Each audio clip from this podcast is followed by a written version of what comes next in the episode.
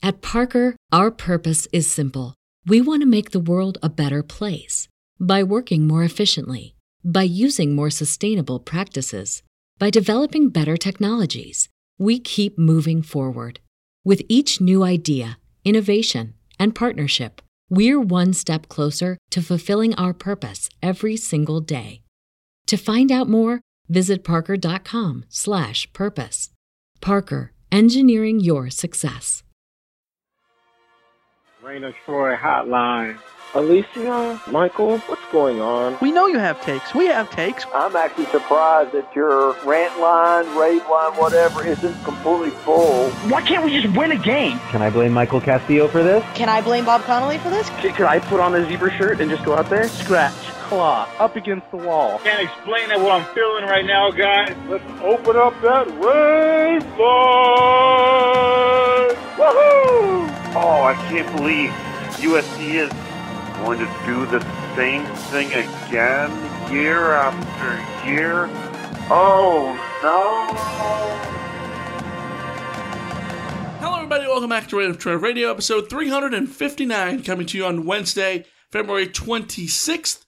We're going to talk about the latest in USC football, including Clay Helton finalizing his 2020 staff, the Trojans no longer having an FCS opponent on the schedule, and so much more. As always, you can follow us on Twitter Reign of Troy, like us on Facebook, facebook.com slash Reign of Troy. Be sure to subscribe to us on Apple Podcasts, Stitcher, TuneIn, Overcast, Google Play, and Spreaker.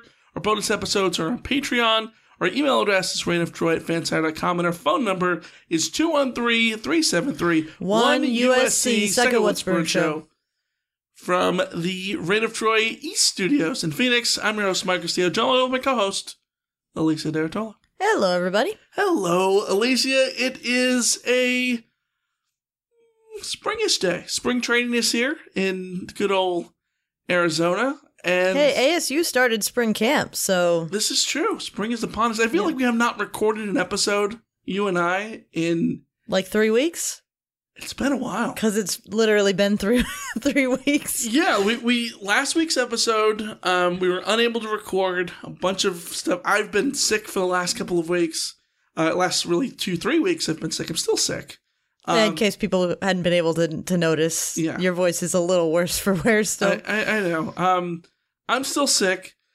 I was super sick last week. You had a bunch of family stuff going on last week, uh, so we were uh, played a episode from our Patreon, uh, our Patreon feed that we really enjoyed from last year. The week before that, we did the interview that we recorded back in January with uh, Ryan Abraham uh, from USCFootball.com. The week before that, it was you and our pal Trent Goodrich.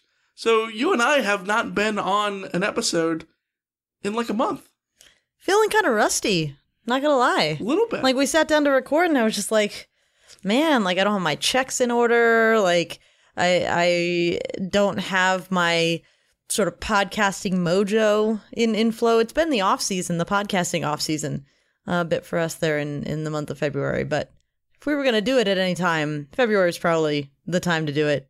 Even though USC's had a bunch of stuff happen that we haven't been able to cover, so maybe I'm lying there. a little bit, but if you're a Patreon subscriber, you've still been getting content with the snap takes that you've been putting up, talking about the latest uh, coaching hires that USC has put together. We're going to talk about so much more in this episode, but patreon.com slash Reign of Troy so we can get all the bonus content. Yeah, we've had uh, snap takes covering each of the new assistant coaches, and I did an interview with a, an analytics guy uh, that we're going to have out on on Patreon um, later this week, and also I've got a bunch of other interviews uh, teed up and, and ready to go, um, talking a little bit more in depth about the assistant coaches, uh, their backgrounds, and what sort of to expect from them from people who would know, i.e., the people who covered the teams that uh, that they previously worked for. So. Uh, on top of that, spring camp's coming up, so we're gonna have sp- spring this spring camp previews. Yep. Got to get used to saying that because again, we're rusty over here.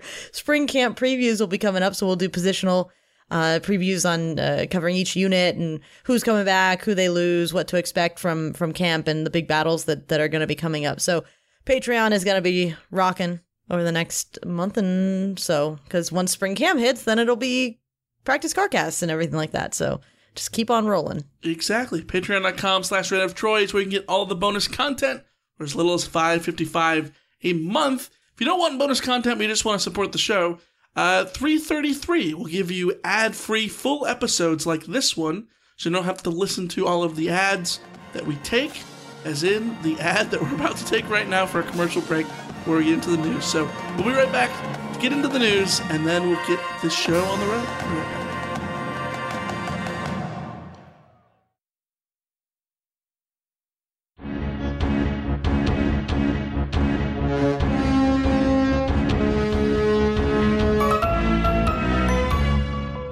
When we last spoke, USC had a 2021 schedule that was complete, and it included an FCS opponent, the UC Davis Aggies. That is no longer the case. USC Athletic Director Mike Bohn announced last week over at USCFootball.com and the Peristyle podcast that he was canceling the FCS game with the Aggies.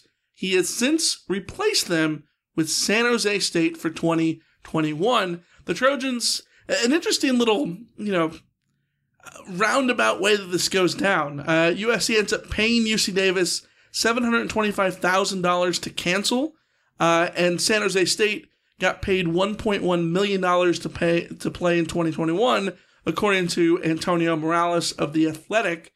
Uh, that essentially means that USC is paying $1.825 million for the season opener in 2021 and put it all together, which is interesting because, for reference, Washington in 2021 is is paying Arkansas State 1.75 million. So only about fifty thousand dollars, seventy five thousand dollar difference there for what the going rate of a 2021 game is. So SC, despite the the circuitous route, kind of got back to what the going rate for a game was in 2021. Anyways, it happens because San Jose State had just canceled a date in 2021 with Georgia. Georgia wanted to play Clemson in a neutral site game in Charlotte, so they had to pay San Jose State $1.8 million. San Jose State could then turn around and take less money from USC. This is, if you're a hockey fan, this happens all the time where a player gets bought out and then the Blackhawks sign them on some like super cheap deal and they end up winning a Stanley Cup. Brad Richards. Um, like this happens all the time, right? So it's it's a savvy move from USC to go out and get San Jose State on the cheap to ultimately even up the money at the end of the day of what what they should have paid all along. But uh, Mike Bones still leaves some money on the table. Uh, if they were to cancel by January first, it would have been only five hundred thousand. They would have had to pay uh, UC Davis instead of seven hundred twenty-five thousand. Uh, so that could have been done a little bit better. But altogether, SC getting rid of the UC Davis game, that's what most fans care about. That's what fans have clamored for for the last year, and this is a good development for USC. Yeah, and I fear that this episode might become the Mike Bohn, you know, uh, praise show, which I don't want it to become like too fawning because I still think there is a lot of skepticism about some of the decisions that he's made. But eh, I mean, I look at this and I see a savvy move and I see somebody who has clearly listened to the feedback that he's gotten from fans. And there's a lot of people out there who are trying to push this narrative that Mike Bohn isn't listening to the fans. Mike Bohn doesn't understand what the fans want or anything like that. Well, this is a case in point. Um, the people in USC's athletic department, Steve Lopes and, and the like, who are now who've been now been ousted, uh, were the ones who drove up this idea of uh, insistence on the seven home games every year, and that meant playing someone like UC Davis and all this kind of stuff. And there was excuse after excuse, and they didn't seem to care that none of the fans and nobody wanted this. And at the time, I remember sort of feeling kind of resigned because there was a lot of talk of, well, USC should just cancel this and, and make it all better or whatever. And I was looking at it going, like, when have they ever reverse field on something in a real way? Um, that wasn't sort of forced by an outside force. Like they reverse field on the uh, Coliseum naming rights, but that had to get pushed by like a councilwoman and, and all this kind of stuff. Like a year later. A year later, yeah. And they lost a lot of money for it. So like I I am looking at this from the perspective of this is showing some not just savviness in terms of the the business side of it, because as you've laid out, from a money perspective, USC made out in this as far as canceling and then immediately rescheduling and, and having this basically fall into their lap. but they had to be willing to even open themselves up to this idea. Uh, to take advantage of San Jose, say, Jose State's situation with, with Georgia and, and the Clemson game and, and all of the things that had to happen. But USC has chosen not to take advantage of a hell of a lot of things in the past. And I want to give credit where it's due when you look at something where you say, okay, did the fans want this? No. Can you make it happen while not breaking the bank and, and making a financially uh, uh, questionable decision?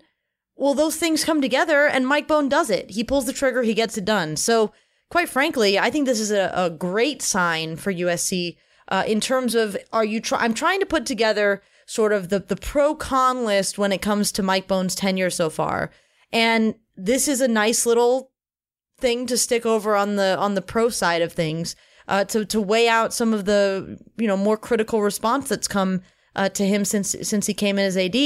I appreciate it, it in very much so appreciate it because it, it shows some sense. Yeah, it shows an idea of how things work, right? Which I think is the the breath of fresh air that you know Mike Bohn and his staff kind of bring to USC is they, they know how things are supposed to, to function. Uh, and that's what outside, you know, knowledge does when you're a USC football program, USC athletic program, uh, athletic department that only hires from within and everyone just knows the USC way. Well, when the USC way isn't the right way, how do you get back on track? You get back on track by someone who just knows how other programs are supposed to work, know how the game works. Mike Bohn, not the greatest athletic director in the world. No one's saying he is, but it's a breath of fresh air to have someone who knows how the AD job is supposed to go. Um, and yeah, this is a huge mark on the pro list. And I think that if, if you put the, the pros and cons list, it's like pros, uh, you know, getting rid of the FCS game, investing in, in, in the program in terms of the support staff, adding graphic designers, adding, um, additional spots for recruiters and all that kind of stuff. All the support staff roles that, that we've seen uh, job applications for and job openings on USC's official website for, all those kind of things that help support the program and investing in the program and giving the program an opportunity to succeed that they didn't have before. Bringing back the song girls, all the little things that you wanted them to do, they seem to be doing. Yes, the biggest con is bringing back Clay Helton. Uh, but if you're going to bring back Clay Helton, then you better have a plan for it. And I think there's signs of Mike Bohn having some sort of a plan. Does that make it right at the end of the day? Who knows? Probably not. I think no one is ever going to agree with that decision. But we did get a question from Cameron uh, in Frisco, Texas, who talked about Mike Bohn and his interview on the Peristyle podcast. Uh, let's get to it right now, and then we can talk more about that. Hey, Reign of Troy, it's Cameron from Frisco, Texas. I have a question about the Peristyle podcast interview that Ryan Abraham and Keely Eure had with athletic director Mike Bohn. I would just like to know what your thoughts were on the questions that Ryan and Keely gave to athletic director Mike Bohn, as well as to athletic director Mike Bohn's responses. What were your thoughts about it? What are your thoughts about his interview and the direction that you that you feel that he is do, going in with the USC program, with the football team, and with other sports as well? Um, just like your inside scoop and love to hear your thoughts about it. Thanks. Fight out, beat the tide. Thanks for the call, Cameron. Yeah, I, I would encourage everybody to go to uh, the Peristyle podcast and listen to that interview because I, I got a lot out of it. Um, my first thought, honestly, about it was that Mike Bohn sounds like a politician. Um, I'd watched the it, it, came out the the day after I think the Democratic uh, the most recent Democratic debate, and I remember listening to it for, at first going like, man, Mike Bohn would be at home on a debate stage for a, a presidential uh, candidates. So he's very much a politician. And in that sense, you have to listen to it in the way that you listen to a politician, which is to say, understand these are all talking points, understand that that uh, he's going to try and get himself out of it, answering the tough questions as much as possible. So there was a little bit of, of working uh, from him in, in that sense. And in that sense, I felt I felt for Ryan and Keely uh, because there's only so much you can ask when you have a, a, a, a someone you're interviewing who is just giving you the talking points there's there's only so much you can go with right?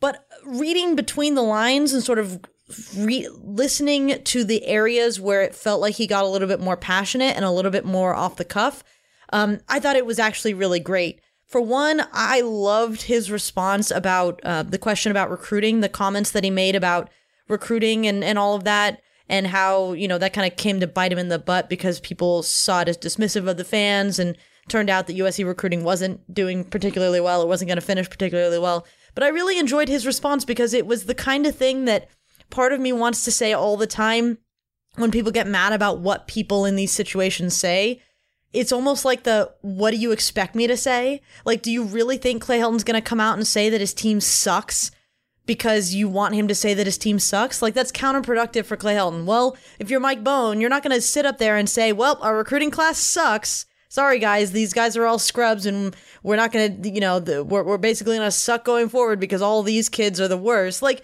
what is Mike Bohn gonna say? Like, what? Like, you really think he's gonna go out? Like, he's a PR man. Of course, he's gonna push the PR uh, stuff. And this is one thing that I, I keep trying to like express to people on Twitter.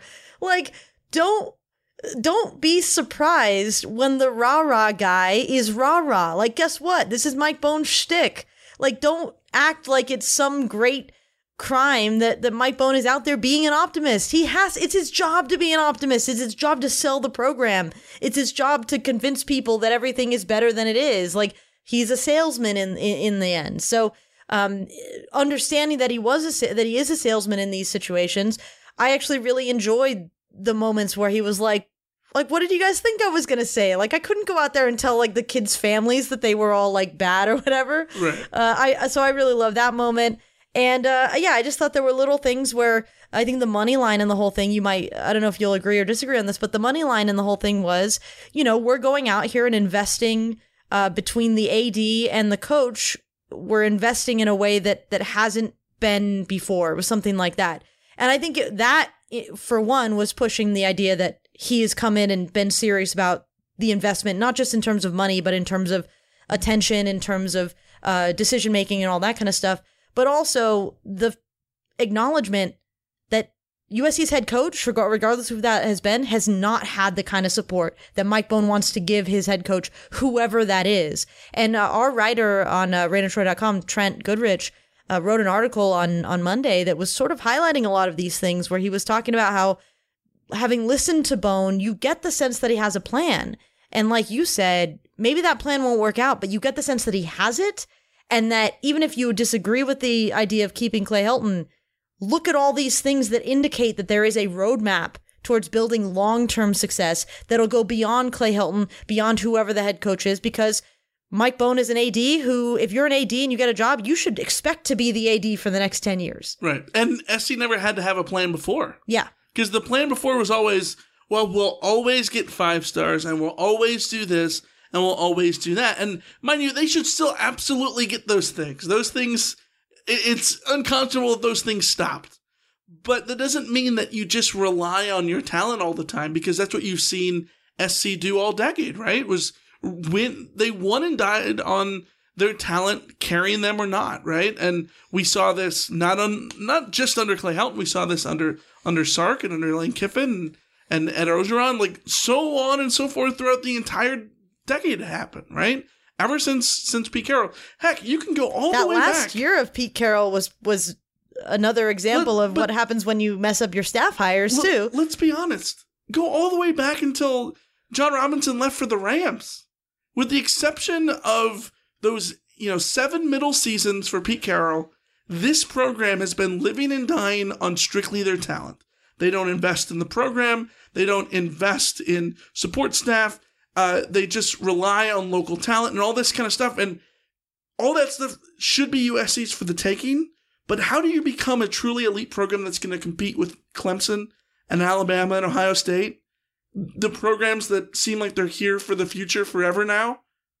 You do the little things and the big things, right? You do everything. And SC hasn't been able to do everything. And that's why they haven't been stable uh, in, in the way of, you know, being able to win 10 and more games on a consistent yearly basis. And so I think that if, my biggest takeaway is, yeah, there was on, on this, uh, on this podcast, there were so many, Uh, in the interview, there were so many talking points. And I think a lot of it is, yeah, he's a politician. He's saying what he has to say. And I've always said you need to judge Mike Bohn by his actions, not by his words, because you can listen to what he says and get completely fired up and be like, yes, this is the thing, and blah, blah, blah. We saw that in his introductory pre- press conference. So many people canonizing him in his introductory press conference. and I kept saying, wait a minute, wait a minute, hold on, judge him by his actions. Because if he doesn't bring back, I mean, if he doesn't fire Clay Helton, everyone's going to turn on him. Well, he brought back Clay We- Helton and everyone did turn We him. still have people on Twitter saying Mike Bohn was hired to fire Clay Helton, and I sit back and go like, "Well, obviously not." Well, I mean, to, to be fair, I was one of the, the people who who was on that narrative, that idea, Yeah. because my thought was you bring in someone to establish their reign, right? And I assumed that their reign would start with making a big move at the beginning. Um, I think Mike Bohn looks at the situation and he talked about it, and the money line for me is that he's talking about building for the long term. And I think this is where the disconnect is all the investment in the program in 2020, cool, great. But things like support staff is not for 2020. It's for 2020, 2021, 2022, 2023, and so forth, and all this stuff. You add those spots on your payroll, and that's a long term plan, regardless if it's Clay Helton or not. And so I think when people look at this and think, well, he's putting all of his eggs behind Clay Helton's basket. No, it's not about Clay Helton. It's about the head coach as a figurehead, as a person. And that's what USC hasn't done before. They haven't supported their head coach. They haven't done, you know, one They the. they haven't supported their support staff either. I Yeah, mean, exactly. Alex Rios and and who are the other guys? Um, uh, Ziskin and all these guys. This time last year, we were seeing uh, articles, i- interviews with them saying They were burnt out. I left because I was burnt out because I was doing the job of three people. Well, guess what? By bringing in more recruiting staff, you're going to make sure that Gavin Morris doesn't burn out. You're going to make sure that the guys that you currently have in place aren't going to burn out and they're going to be able to sustain themselves for a lot longer to keep your recruiting apparatus going uh, strong instead of living and dying. Like, where would USC be if they didn't have Gavin Morris? Like, my fear of this whole past year was Gavin Morris is going to burn out and just leave, and where's USC is going to have nothing to their name. Well, making sure that these that the support staff stay healthy because that's one thing. You fire Clay Helton this next year and you bring in a new head coach. The likelihood is all your support staff guys that were in there, they're probably not changing. The new head coach can bring in new staff and all that kind of stuff. You're, you're probably not going to clean house on your recruiting staff if you if you bring in a new a new head coach. So there's like a lot of people who think that uh you you're hiring Todd Orlando and these assistants in order to stock the staff for the next head coach. Wait, wait, wait, That's not how it works. You know who's stocking the staff for the next head coach? The, the head coach. Yes, but you know you know where you are stocking the cupboard for for the next head coach that he doesn't then have to worry about It's the support staff. your recruiting guys. Yes. Yeah, and to me, it's less about the individual people, it's about the roles, and it's about the jobs. It's about the org chart, you know? It's about the place on the org chart. Like you're adding those positions. If a new coach comes in and changes the names, then so be it. But the point is that those those jobs exist now that they didn't before. And that's what's encouraging about Mike Bohn. And to me, that's an action. Uh, the things that we need to be judging Mike Bohn on is taking the risk to bring back Clay, uh, Clay Helton. Yeah. Uh, you know, not canceling UC Davis quick enough to save two hundred twenty-five thousand dollars. Maybe that maybe there's a reason for that. It's not our money, so what the hell do we care, right? Like, but it's still it's that could have been better, right? The the the wherewithal to cancel that game, the wherewithal to go out and get San Jose State on the cheap, the investment in the program, the the adding of these support staffs, the getting back the song girl, all these little itty bitty things. You know, he was asked about Reggie Bush and gave a vague answer there and said that they're listening to fans and whatnot. That vague okay, just real real quick. That vague answer read to you like we just can't say yes he's coming back yet, but yes he's coming back. Yeah, but but again, I mean, like, I'm reading into that, I but like you're reading into it a little. bit. that vague answer to me was definitely a wait a moment. I'll answer that question when I can answer that question. I just maintain judge Mike Bohn on his actions. Yeah. When something happens there, judge accordingly. Yeah. Judge him on his actions. But judge the actions themselves. They don't all have to be put under the uh, through the scope of he kept Clay Helton. Because that's what I see a lot of people doing is, well, it doesn't matter that he did this, that, or the other thing. He kept Clay Helton. Well, okay, yes, but we, we set that to the side. We put that in the con pile. Now let's It's a huge con. it's a big con, but you are still like I don't think FCS and Clay Helton have anything to do with each other. like, No. like so I'm gonna judge the FCS thing. I'm gonna judge uh, the support staff thing. If if he had fired Clay Helton and brought in a new head coach, I would have wanted him to make all the same moves that he's made since. Exactly. And he's done them right, so which give is- him that credit. Which is why I keep saying that this stuff is independent of Clay Helton. Yes. Clay Helton is just the guy who currently holds that job right yes.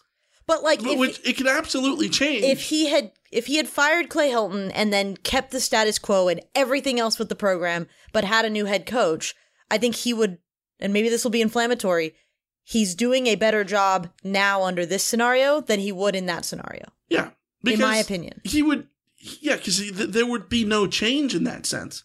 That's when he actually is, you know, Lynn Swann. And, and the interesting thing is, I've seen comments, like there was an article on Tuesday, uh, Antonio Morales of The Athletic interviewed uh, Mike Bohn. Similar thing, same talking points as the Peristyle podcast interview for the most part. And there's comments of like, he's so out of touch and all this stuff. And it's like, I understand that that's coming from a place of, but he didn't fire Clay Helton, and so therefore I hate him, bar none. And I understand that sentiment. I completely get it. Like I said, judge him on his actions. At the same point, I don't know how you listen to Mike Bohn and how you listen to, to Lynn Swann and think they are the same. Yeah. Like, they are decidedly different. If nothing else, Mike Bohn pretends to care. Yes. If nothing else. Which, frankly, But- but for, his actions- for, someone in his position, at the least, you should pretend to care. That was the problem with Lynn Swann. Is that like if you're not going to be doing a great job and you're also not going to pretend to care, then Tell me I'm attractive. yeah, Tell me I'm cute. like like Lynn Swann, like the, just nothing, yeah, nothing. So yeah, Mike Mike Bohn seemingly cares. I think that's a good thing for USC, not only in the, the the talking points, but in the little actions and the little investment things. He's he's bringing home the necklace. He's bringing home some flowers. He he still hasn't gotten over the the the the big problem. He's still Mr. Struggle because Clay Helton's still there. but you got to stay away from Mr. Struggle. I know, I know. But, you know. Uh, anyway, so much more to get to on this episode. Uh, more little news and nuggets, and we got a big mailbag, so we're going to take a quick break and come back and uh, tackle that. We'll be right back.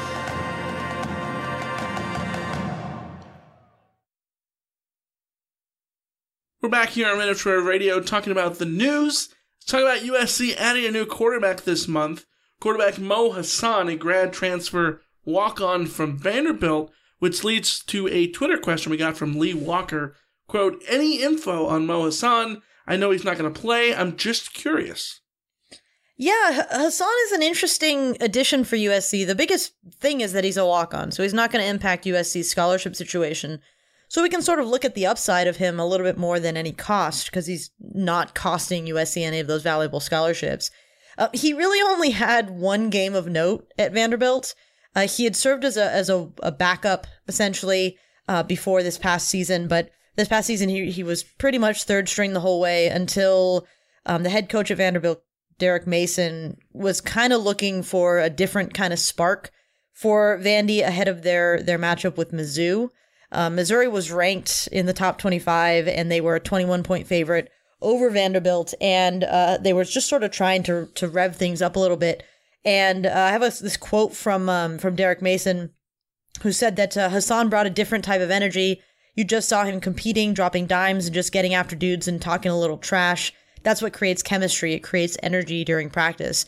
And that was really the word coming out of, of Vanderbilt after this game that they played against Mizzou, which they pulled off an upset. It was a 21 14 upset uh, over Missouri as a, as a 21 point underdog. And a lot of the credit was given to Hasan, even though he played only the better part of three quarters. Uh, he completed seven of 11 passes for 120 yards and a touchdown It had nine carries for 39 yards. and like the stat line doesn't look particularly great. But there was um, an article from the um, what was it called the the Vanderbilt Hustler um, that talked about the Mo Hasan effect, where they were really crediting him with just sparking the offense, just from an energy perspective. Uh, and he got knocked out of the, that game because of a targeting hit that gave him a concussion and essentially kept him off the field for the remainder of the season. Um, because by the time he got back healthy, they had already reestablished the other two guys who were in front of him. Um, but at the very least, you sort of look at the story behind him in that one game, and you see a guy who brings the right attitude and I think the right energy. Particularly, my, my favorite thing about this article is talking about just like the way that he impacted practice. And if you're looking at USC, you need a quarterback just to fill in. You get him as a walk on and you're adding a, a body and a presence to practice. He sounds like a perfect fit as far as the kind of attitude that, that, that you want. Um, I don't know what his ultimate uh, aspirations are. He's going to come to USC knowing that Kedon Slovis and JT Daniels are well ahead of him, that Matt Fink is well established in the program already. But, you know, it, it wouldn't surprise me if a quarterback like Mo Hasan is coming in and looking at, well, I can learn from Graham Harrell. I can, I can get my USC, uh, USC education, uh, as a, as a graduate in a graduate program and, uh, and go from there. So it makes a lot of sense for him. It makes a ton of sense for USC. And there's really nothing to complain about because he's, he's a walk on. Yeah, I like the move, um, because you have to be concerned about the the doomsday scenario that JT Daniels transfers and Matt Fink decides to transfer, and suddenly you've got no quarterbacks behind Kedon Slovis. So, as it stands right now, we expect all three of those quarterbacks to be there in the fall, but it's possible that it's two. Well, maybe it's now, one. Right, and so and we've you, seen the injury record of yeah, all of them. It's yeah. not great, and and so you need to be prepared for a, having low numbers, but B, having low, low numbers and actually having to put somebody in there. And so Mo Hasan kind of checks two boxes. He helps you add another body, but he's also not costing you that, that scholarship, um, which is going to help things out going forward. So that way they can still go to the transfer portal and add an offensive lineman if they want to. Um, it, it, allows a little bit more roster flexibility that way. Uh, if Matt Fink ends up transferring or JT Daniels ends up transferring, maybe you give them his scholarship, uh, or you may give him one of their scholarships or whatever. But that's a different story for a different day.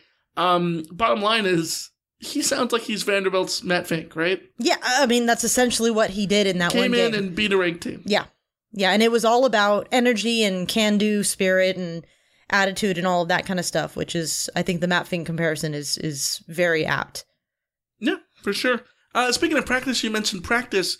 Uh, let's talk about USC in spring practice. We know that it will begin on March 10th. Three dates the 10th, the 12th, and the 14th. Then they take a week off for spring break and come back for four more weeks. The spring showcase is on April 11th, but camp won't close until April 18th. They're doing that thing again where the uh, the the showcase or the spring game, whatever you want to call it, that's definitely not a spring game, uh, is a week before they close up shop. Yeah, I'm not not gonna lie. The spring showcase on the 11th is uh, not super ideal. That being Holy Saturday uh, for my Catholic family is uh, less than ideal, but um, but I don't think USC is caring about about I mean, uh, Holy, Holy Sa- Saturday. I feel like Holy Saturday is the least important day of that whole week. I mean, it is unless you're like my family and you do like a Christian Seder uh, meal and all that kind of stuff, and you do a family dinner and and Holy Saturday is is, is a thing. I've never so. knew that. Like, I've never heard of Holy Saturday. your mom was Holy Your Saturday? mom was not a religion teacher, Michael. that's, that, that's that's fair. Yeah, yeah, but uh, yeah, I don't think USC is uh is is giving any thought to that. Uh, so I don't don't really blame them. But uh, yeah, we'll see we'll see how this goes. Uh, March 10th is a is a gives us a couple weeks here now to get ready for spring camp. And it's going to be an exciting time because a new DC means we need to figure out A, how USC is going to line up, and, and B, what's sort of the pecking order. What is Todd Orlando uh, looking at these guys? And we're going to get into this on, on Patreon and as we get closer to, to camp. But I'm most intrigued to see well, where do they have Drake Jackson? Um, where do they line up um, Elijah Winston and those guys who are sort of not certain about where their position is going to be. Uh, that I'm going to be watching that most closely with the defense, so that'll be fun. Yep, yep, yep, yep. I think that there's so many million questions that we can get into about spring camp, and we will in the next couple of weeks and finally start to get some answers. Uh, the Trojans are starting to get some buzz. We said that this was going to happen. We made the case on the podcast. We've made the case on ReignofTroy.com, and we said, do not be surprised when this team gets some off-season hype once everyone starts writing their off-season pieces and realizing, hey, wait a minute, this team like brings back 17 starters, including arguably the best true freshman quarterback in the country from last season. Lo and behold, the off-season hype machine has begun. Uh, ESPN put out another rendition of the way too early top 25, and USC has crawled up to number 21. They are the top team in the Pac 12 in ESPN FPI rankings, as high as 13th. 13th. Yeah, and Oregon is 14th. So USC is the number one team in the Pac 12. And I wanted to highlight these numbers, uh, you know, taking them with a with a grain of salt because they are sort of based on data points, and you can't judge by the eye test or anything like that. Uh, but just from a pure analytics statistical perspective, USC is way up there, way up there in in uh, in terms of the national rankings. And what I find interesting is that you know one of the things that stuck out to me on Mike Bohn's uh, podcast appearance with the the Peristyle podcast was, you know, he declined to set a win loss sort of expectation for USC. He basically kept it vague and said that uh, you know the foundation of the expectations are to focus on the um, winning the Pac-12 and competing for national championships. Well, in terms of like, should USC be able to compete for the Pac-12 this year? These numbers and all the numbers that we're going to continue to see this offseason, regardless of the way that last season ended, regardless of the bad taste in everyone's mouth after the Holiday Bowl, these numbers show that USC should be in the range of competing for the Pac 12. They should be far and away the favorite in the Pac 12 South. Um, just to run through some of these, USC is 13th, Oregon is 14th. The next tier in the Pac 12 involves Utah at 24, Stanford at 28, Washington at 29, and Cal at 30. So, you know, they're not even that close to where USC and, and Oregon are from from statistical vantage point and you get into you know ASU is the darling of the South and the the one that a lot of people are, are looking at to re- be really competitive this year. They rank 41st in these metrics. So when it comes down to it, on paper, again, we say this every year. On paper, again, if USC lives up to its billing, if USC lives up to what the numbers tell us, then they should be right in there and around competing with Oregon. Uh, it's just about can this new staff put it together and and start to to hit more of those notes as far as living up to what we know that that USC is, should be capable of. All right, Alicia. Now ask me one simple question. Ask me how much stock I put in the ESPN FPI rankings. how much stock do you put Zero. in the ESPN FPI rankings? Zero. I don't care. Like so much of this stuff has to do with recruiting, and yes, I get it. You know, SC is so much talent. Obviously, um, still, uh, they've got so much talent on both sides of the ball that they should be, you know, up there with Oregon as, as the best team in the Pac 12 when you look at the talent and all that kind of stuff. Yeah, of course, sure. But that's not everything. We, we've, we've seen that, you know, so many times for the last 10 years. Talent is not everything. But and, it's and a good place to start. That's what I'm saying. It's where the expectations. It's, it's where the expectations. The talent. Yes, exactly, and that's and that's. But it, my, but it doesn't doesn't win you anything unless you, unless unless does, you follow through. Well, right? and that's sort of what my point is every year. Don't dumb down the expectations for this team. Don't start lowering them just because we've seen what can happen on in terms of how things can go wrong this team should still have great things expected of them. And, and on ReignofTroy.com uh, this week, I, I, wrote an article looking at, you know, if Mike Bohn won't set the expectations, then, you know, I, I set about doing it. And it really came down to three simple sort of rules that I don't think are unreasonable in any way, shape, or form. Uh, the first rule was don't get embarrassed. Not by Alabama, not by Oregon, not by Notre Dame, by no one. Don't get embarrassed. Be competitive is, is basically what that's looking at.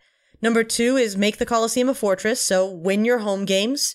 Uh, there are some tough home games there against ASU, Washington, and, and Notre Dame, but those are not insurmountable home games. And then the third simple point was win well. You know, when when you have lesser teams like New Mexico and FPI is ranked 124th out of 130. So go in against New Mexico and smack them around and be able to put your backups in, be able to take your starters out of the lineup, be able to protect your players and their bodies and get your young guys experience and all those kinds of things. Those three things are not asking a lot of any coaching staff. They're not asking a lot of any team. And if you use the, that standard, I look at and say, yeah, USC should be 9 and 3 this year. Yeah, USC should be in contention for the for the Pac-12. And I think as realists, we can look at things and say, oh, well, we've seen Clay Helton underperform in the past, and that is certainly true. But that doesn't mean that we need to look at go into this season thinking, well, you know, just because eight and four was last year, that's what USC is going to do again this year. Well, that might be what USC does again this year, but it shouldn't be what they should do this year. The standard needs to remain high. Yeah, you keep the standard high. This is where we've talked about before standards versus expectations. Uh, to me, I think the word expectations gets used in a couple of different ways. My expectations have not lowered for USC in how people use that word. I think the standard absolutely needs to be high because the talent's there and the, the resources are starting to be there. Of the you need to win a lot of games, obviously. Yeah. This is USC and all that kind of stuff, right? One hundred percent. You need to win the conference. You need to win the division. All that. One hundred percent. What I am expecting out of USC in terms of like what I would hold my breath for is not that. Well, okay, so here's my question. Do you think that then- and uh, again, I'm, I'm not saying. I'm just No, I- clarify, just in case people don't understand what I'm saying. Right. I'm not saying that it's okay to not reach that. Right. I'm saying I'm not going to hold my breath and die over it. But like for instance, in SM in SP plus preseason rankings, USC is, is 15th. So let's say USC finishes the season ranked 14th. We'll split the difference. Is that USC overachieving? No, because USC has so much talent on this team still, even despite the last recruiting class that wasn't up to par. And this is a head coach who's won a Rose Bowl, who's won a Pac-12. These are where that, that's where the team should be. Right? That's They're like being ranked in the top 15 is, it should In- be a yearly occurrence. That, that shouldn't be in and around the top 15 yeah. is the only way that they overachieve is if they go to the playoffs and like Right. win a game. Well, so my, my point just comes back to if I'm Mike Bohn, or if I'm sitting here trying to convince Mike Bohn of how he's supposed to look at this scenario coming up in, in evaluating the coming season, I don't think it's unreasonable to say that USC should finish the year where they started it, i.e., in the 15s, in the in the in the mid teens. Uh, that should be where USC is in and around. And too often in the past, USC has finished in the 20s or outside of the top 25. So that, that's all I'm saying. Like, I don't think FPI is that off base by putting USC at 13. That's where USC should be in a year in, year out basis. The fact that they haven't been up there is an indictment on the performance of the, of the team. No, I agree. I mean, in general, absolutely. 100%, 1000%. You're right.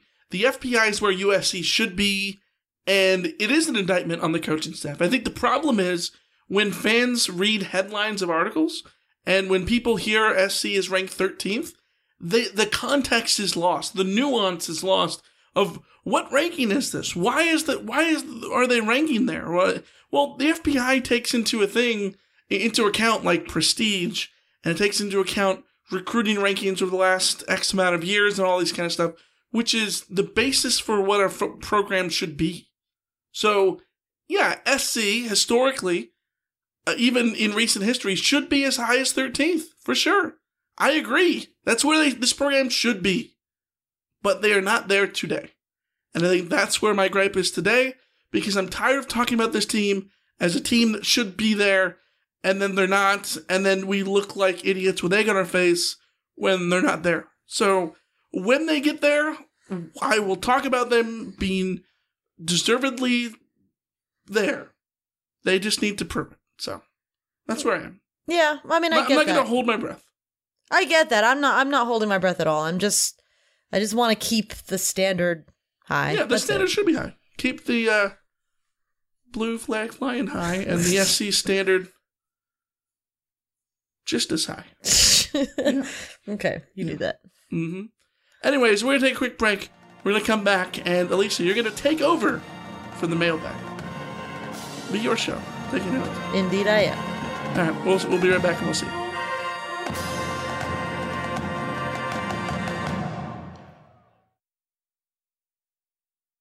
All right, I'm back. And as you can tell, I am going solo now.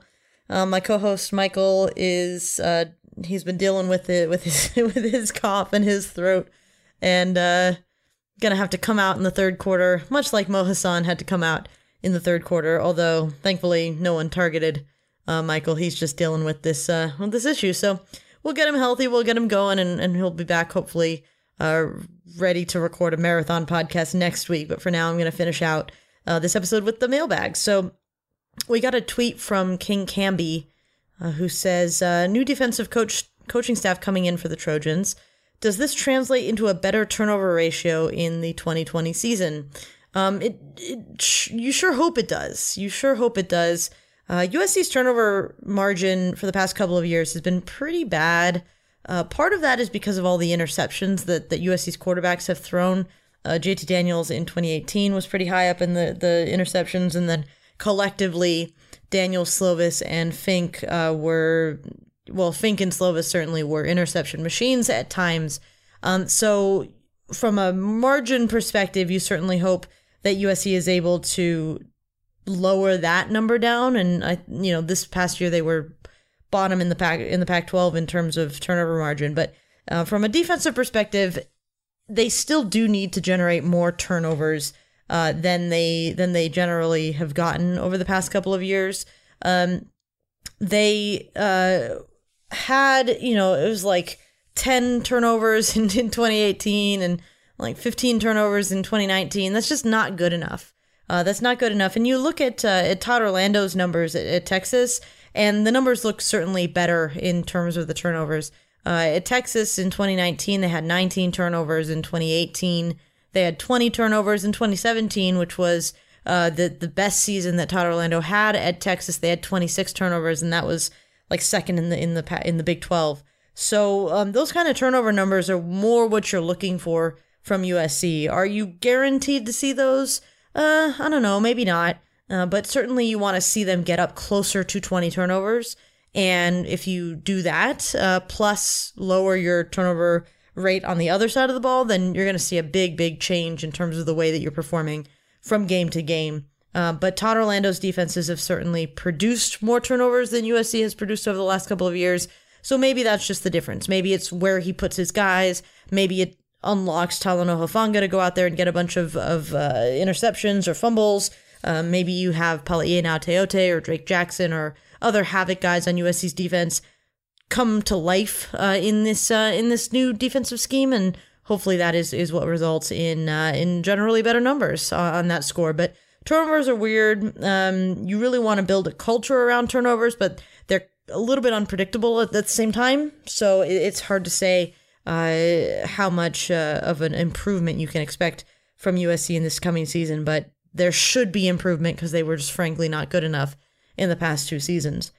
Um, we got a tweet from Daniel Mercado who says, Does Reggie Bush get brought back next month to keep the good momentum rolling, or do you wait until the first home game of the season? Uh, Daniel, I do neither. I do neither. Um, USC's sanctions were levied against the Trojans on June 10th of 2010. And so I would expect to see Reggie Bush, uh, his disassociation end on June 11th, 2020. Uh, so or June 11th or June 10th, whichever one uh, works out to be.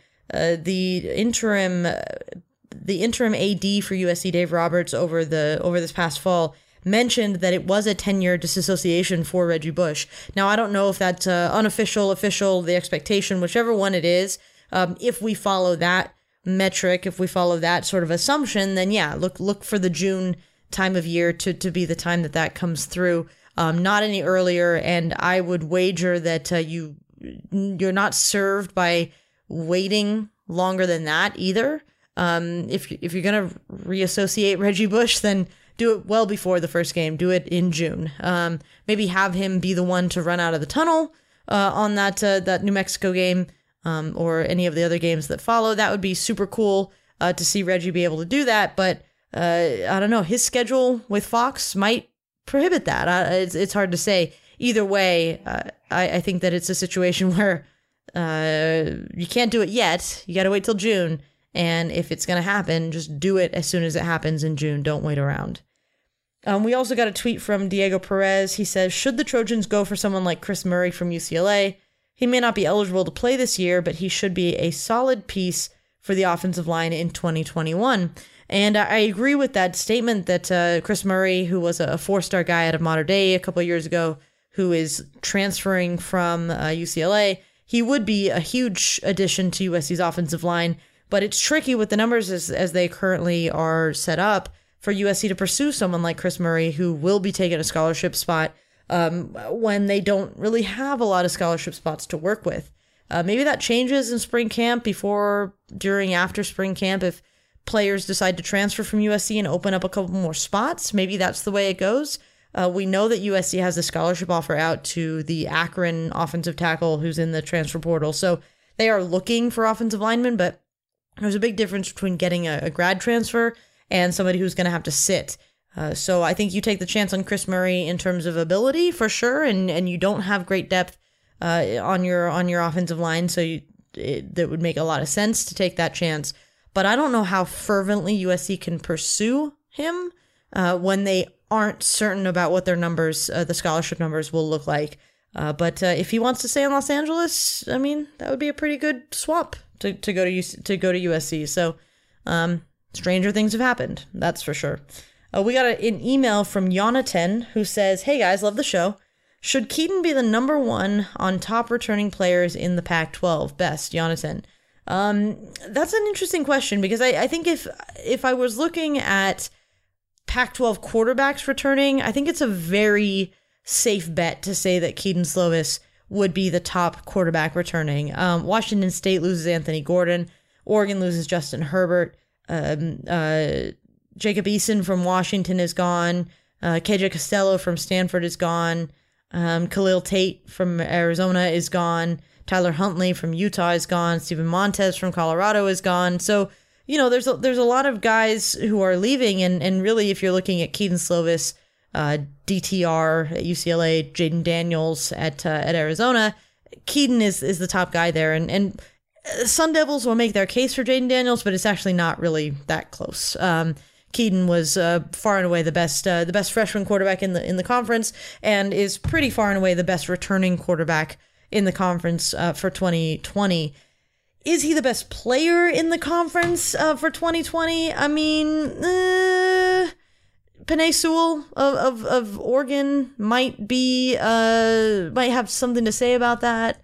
Uh, you know, they're they're even on USC's own team. Talanoa Hufanga uh, would, if we're talking offense defense, Talanoa Hufanga could certainly make the case for being a top returning player.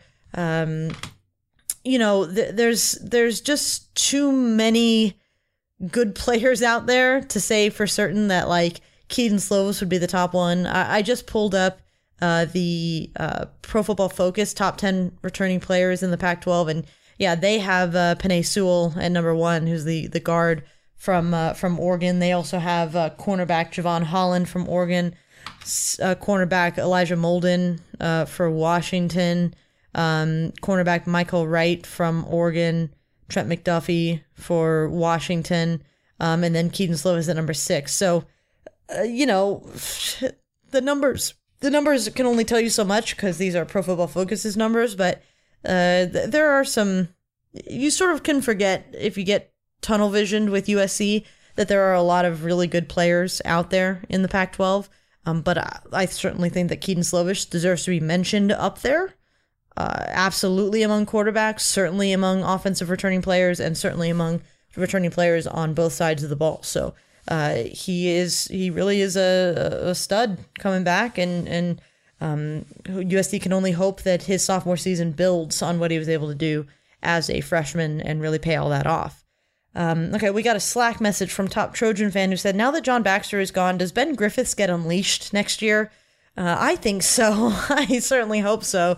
Uh, the thing I love about the special teams hire of Sean Snyder is that he was an All American punter. His punters at K State were all quite good. Uh, and uh, and I think that there's a chance that he will let Ben Griffiths let loose a little bit more and go for broke a little bit more instead of always being about placement and hang time and, and all of those things. So um, I think that we'll see even just from a from a basic perspective of Ben Griffiths has now had a season in college, getting used to kicking in a stadium under the lights, all of this kind of stuff, playing football for the first time in his life. Um, being a year of experience in that will help him for sure. And then also being able to be uh, tutored by someone like Sean Snyder should definitely benefit him as well. So I expect uh, improvement for sure from Ben Griffiths in uh, in 2020. Uh, I'm I'm looking forward to see what he can produce as a, as a tight end for USC. Uh, we also got a Slack message from Samuel in South Carolina. He said, "What do you think the le- who do you think the leading tackler for USC will be in 2020?" And that is actually a really tough question, Sam. Uh, mostly because it could go a lot of different ways. Uh, from an ideal perspective, I think you look at it and you say that uh, if Palaie Gaoteote is USC's leading tackler, then that'll mean a lot. That'll be a very, very good sign. Um, it could just as easily be someone like Jordan Iosefa. It could be someone like Solomon Tuliaupupu. It could be someone out of left field like Ralen Goforth or Kana'i Mauga, depending on who wins uh, a starting job, a, linebacker for USC. And we don't know entirely where everyone's going to line up in this new defense. So part of that will be, we'll know a little bit more once spring camp comes around. But um, in a perfect world, you'd have one of those linebackers being your leading tackler. Um, the other option that I think is very possible is the idea that uh, Talanoa Hufanga could be your leading tackler. Um, but I'm a little bit wary of that. For one, Hufanga has a bad injury record. So I don't know that I trust him to play all 12 regular season games for USC. So that's one thing that uh, gives me pause. And the other thing too is you don't necessarily want your safety to be your leading tackler. Um, it, eh, you know, this is not 100% all the time uh, follow through, but generally, if your safety is your leading tackler, then your defense is not very good. Um, safeties tend to make their tackles further down the field and so, uh, if you know your your safety valve, literally called a safety, is making tackles, then the guys in front of him aren't making tackles, and that's that's not necessarily a good thing. Now, Todd Orlando's defense does put a lot of onus on the safety to come up and make plays. So, in theory, you could see a, a situation where USC has a good defense and is led by Talanoa Hufanga, but you'd rather sort of see it the way that Texas has had it over the last few years, where they have their leading linebacker and then the second guy on the tackle chart is the safety, and uh, and that's the, sort of how I will predict it to go. Um, I think it'll be whoever the starting linebacker is, the main linebacker. So for now, even though I think he has a lot of growing to do uh, as a player, is uh, Palaie Gaoteote because he's just he, he's too talented to continue to be what he was in, in 2019. Um, and then Talanoa Hufanga at, at, at, a close second, and um, you know you hope that a lot of those tackles are playmaking tackles and not safety kind of tackles from uh, from Talanoa Hufanga. Uh, okay, finally, we got a Slack message from SJ in Santa Barbara. They say, let's say Rott was hired to run the PR for Coach Helton and the USC football program. What would be your strategy to change the poor optics surrounding the program? Um, the first thing I'd say is that you need to understand that you're not going to fix the optics no matter what you do, as far as PR perspective is concerned. Um, USC will change the optics around Helton and USC's uh, football program when they start winning games, when they start winning Pac 12 titles, when they start winning national titles. So, first and foremost, you sort of have to go in understanding that you can only do so much from a PR perspective, but there are little things that you could certainly do.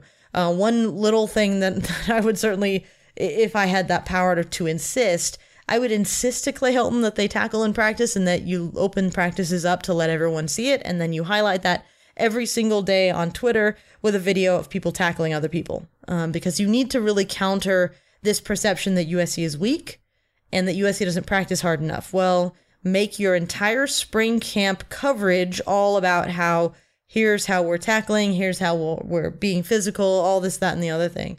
Um, so, sort of wall to wall blanket uh, coverage in that sense. Um, I, I like the things that USC has done as far as bringing in more graphic designers, so I would take advantage of those guys um, by being active on social media, especially with with recruits and, and that sort of generation of, of person on Twitter and Instagram, um, just to keep USC in the minds of those guys, uh, even even if it doesn't really impact the sort of older fans on Twitter who it's not really their thing. at least you keep USC's recruiting on track. Um, so that is that is one thing. Um, and then the other thing I would say is just sort of keep letting Mike Bohn be the cheerleader. Um, keep letting Mike Bohn come out and make the uh, PR case for the program because I think he does a pretty good job, even though he's very political about it. Him, his sort of politicalness, I think, is useful because he doesn't put his foot in his mouth that often, and uh, he's able to come out and, and make a compelling argument in in his case. Now he's not going to win everybody over because there are people who just can't be won over, but I think he's a better voice. Uh, than Clay Helton is, and I think that's the, one of the other things too. Is you know the Trojans Live where they're bringing on the assistant coaches. Uh, those are good voices, you know, hearing uh, hearing uh, uh, John David Baker speak, hearing um, Donte Williams speak, getting their perspective, getting the talking points from them, I think is very helpful for USC. I don't think it's helpful to have Clay Helton out there in front very often. Um, so I would continue to have him sort of sit in the background.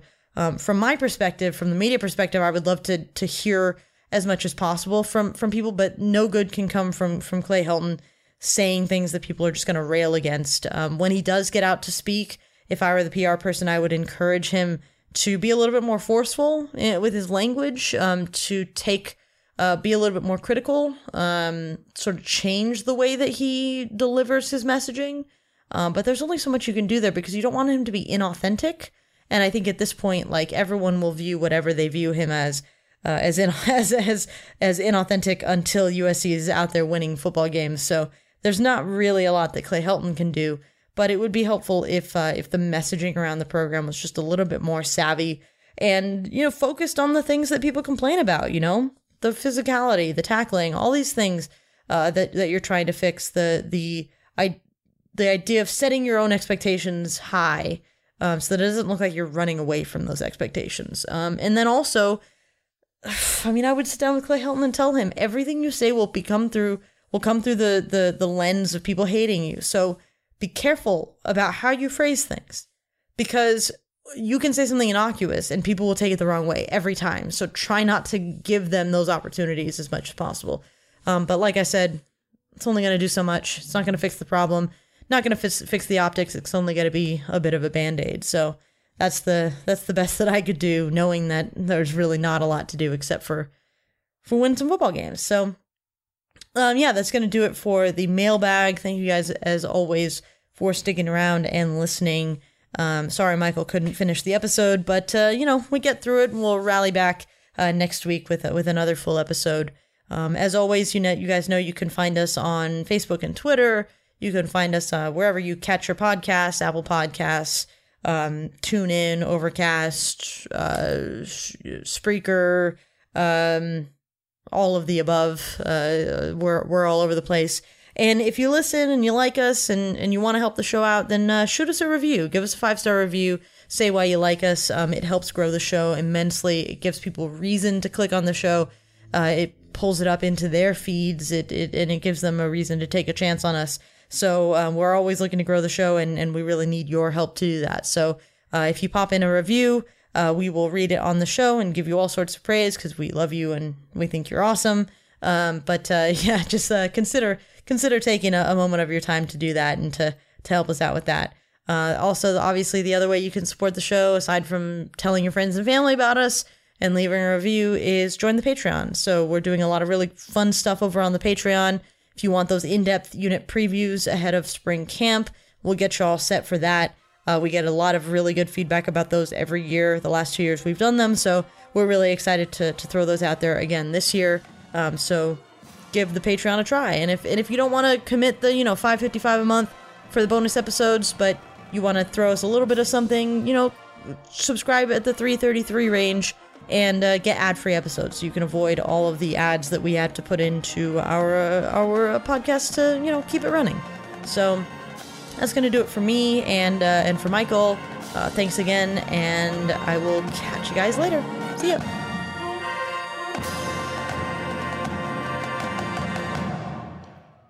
At parker our purpose is simple. We want to make the world a better place by working more efficiently by using more sustainable practices, by developing better technologies, we keep moving forward. With each new idea, innovation, and partnership, we're one step closer to fulfilling our purpose every single day. To find out more, visit parker.com/purpose. Parker, engineering your success. What does innovation sound like? It sounds like the luxury of being in the moment with your customer, client, or patient. It sounds like having the right information right when you need it. It sounds like being at your best for your customers and your business, thanks to Hyland's intelligent content solutions that improve digital processes. Innovators everywhere are able to do their thing better, whatever that thing is. Now, who doesn't like the sound of that? Hyland, for innovators everywhere, visit hyland.com.